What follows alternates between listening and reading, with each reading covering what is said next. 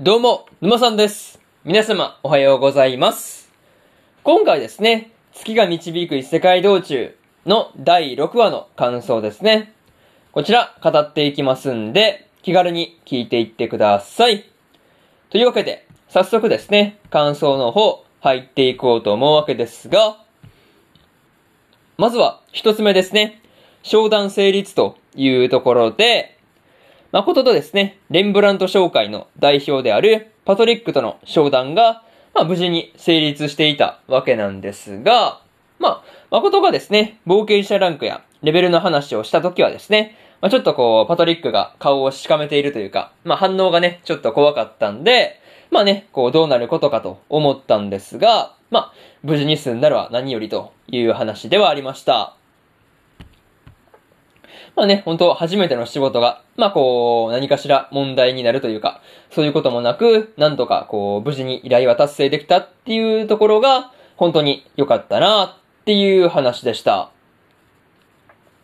またね、こう、パトリックの妻と娘二人ですね、がこう、レベルの高いこう、呪いをかけられてしまったことによって、まあこう、それを解くために、今回の RubyI ですね、まあこれが必要だったっていうところが分かってですね、あ、なるほどなっていう感じでした。そう。すごいこう、ま、クエストの、ま、内容と、こう、ま、その依頼主の事情ですね。なんかそれがすごい繋がった感じがあって、めちゃめちゃ納得したっていう感じでした。まあ、にしてもね、こう、ツイゲの町に来るまでにですね、倒した魔物から、こう、ルビーアイを入手していたっていうこととか、まあ、こう、アルケミーマイスターであるですね、ハザルとも知り合いになっていたっていうこの2点ですね。そう、この2点に関しては、ま、今回の依頼に対してのすごいこう、ラッキーなところというかね、なんかそういうところが本当にラッキーだったなっていうことは感じられたシーンではありました。そう。特にね、アルケミーマイスターとなかなか知り合うのも難しそうな感じしますからね。そう考えると、ハザルと知り合いになっていたっていうのは本当に良かったなっていう話ですね。まあ、そういうところで、まず一つ目の感想である、商談成立というところ終わっておきます。で、次、二つ目ですね。承認ギルドに入るためというところで、誠がですね、承認ギルドに入るために試験を受けた末に無事に入会することができていたわけなんですが、まあ、あの時の、まあ、受付嬢の人の、こう、手のひら返しですね。まあ、これはなかなか、まあ、見事という感じでね、結構笑ってしまったなっていう話ですね。そう。まあ、ここまで手のひらくるってされたら逆に面白いよね。そう。なんかそれで笑ってしまったなっていう話で、まあね、あとはそうだな、教本の値段とかがですね、まあ金貨2枚っていうのもね、結構値段が高すぎてびっくりする話ではあるんですが、ま、試験内容自体はですね、暗記と小学校高学年くらいの計算問題が出てくるだけっていうのはですね、まあ、そうだな、まあ誠からしても表紙抜けだったんじゃないかなっていう感じですよね。そう。まあでもね、結果的には、こう、誠がね、筆記試験では満点合格っていう話でね、まあこう、まあ、満点合格できたわけだから、まあ、良かったわけなんですけどね。うん。またね、こう、二つ目の試験はですね、必要な素材を集めてくるっていう実技試験だったわけなんですが、まあそれは、トアたちでもね、苦戦したレベルの魔物の素材を、まあこう、出すことによって、まあ合格、まあ、なんていうのね、言われた、まあ引いた素材と、まあ同等ぐらいの素材を出したっていうことで合格をもらえるという話だったんですよね。まあ本当にね、誠が無事に試験を通過して、まあ、承認ギルドに入ることができたっていうのは一安心といったところではありました。そういうところで、二つ目の感想である、承認ギルドに入るためというところ終わっておきます。で、次、三つ目にね、入っていこうと思うわけですが、三つ目はですね、資料の翻訳というところで、ミオがですね、誠の記憶である資料の翻訳をしていたわけなんですが、ともえとミオがですね、まあこう、これでもかってくらいにね、まあ、うん、ちょっとしたことで喧嘩しているっていうところですね。なんかそういうところが、まあ、いつものこう、賑やかな感じが戻ってきたなっていうところで、笑ってしまったというところですね。そう。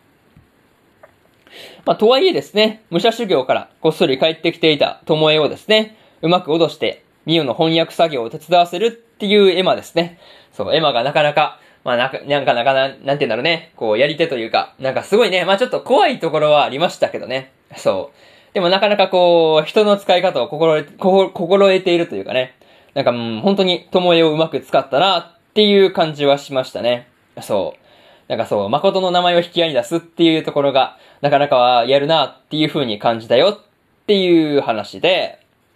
まあ、にしてもね、こう、ともえが誠の記憶を見てですね、時代劇にハマってしまったように、ミオがですね、まあ、アニメや特撮にハマってしまうとはね、思わなかったんで、まあ、結構、この辺の話ではね、まあ、一番びっくりした話じゃないかなっていうところですね。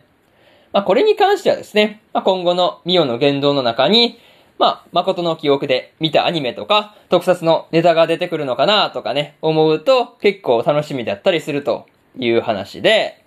またね、こう、武者修行の間、誠に何の連絡もせずにいたっていうことをね、誠本人に責められている巴がですね、まあ結構面白いところだったなっていう話で、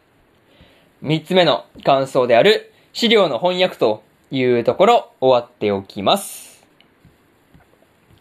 で、次ですね。次というか、最後にというパートに入っていくんですが、今回はですね、レンブラント紹介の依頼が一段落した感じではあったんですが、まあラストのシーンで、こう、ハザルと一緒に歩いている誠をね、見ている男が二人ほどね、いたわけなんですが、まあこう、何を狙っているのかなっていうところに関して、すごくね、気になる話ではあったなっていうところで、またね、こう、巴も武者修行を終えて悪空に帰ってきていたわけなんですが、まあ武者修行によってですね、まあどれくらいレベルが上がったのかなっていうのは今から楽しみですという話で、まあ、とりあえずね、レンブラント紹介絡みの話はですね、まだまだ続きそうな感じがあったんで、まあ、それが次回以降の話でどう展開していくのかですね。それが今から楽しみなところですというので、今回の月が導く異世界道中の第6話の感想をですね、こちら終わっておきます。で、今までにもですね、第1話から第5話の感想をですね、それぞれ過去の放送で語ってますんで、よかったら過去の放送もですね、合わせて聞いてみてくださいという話と、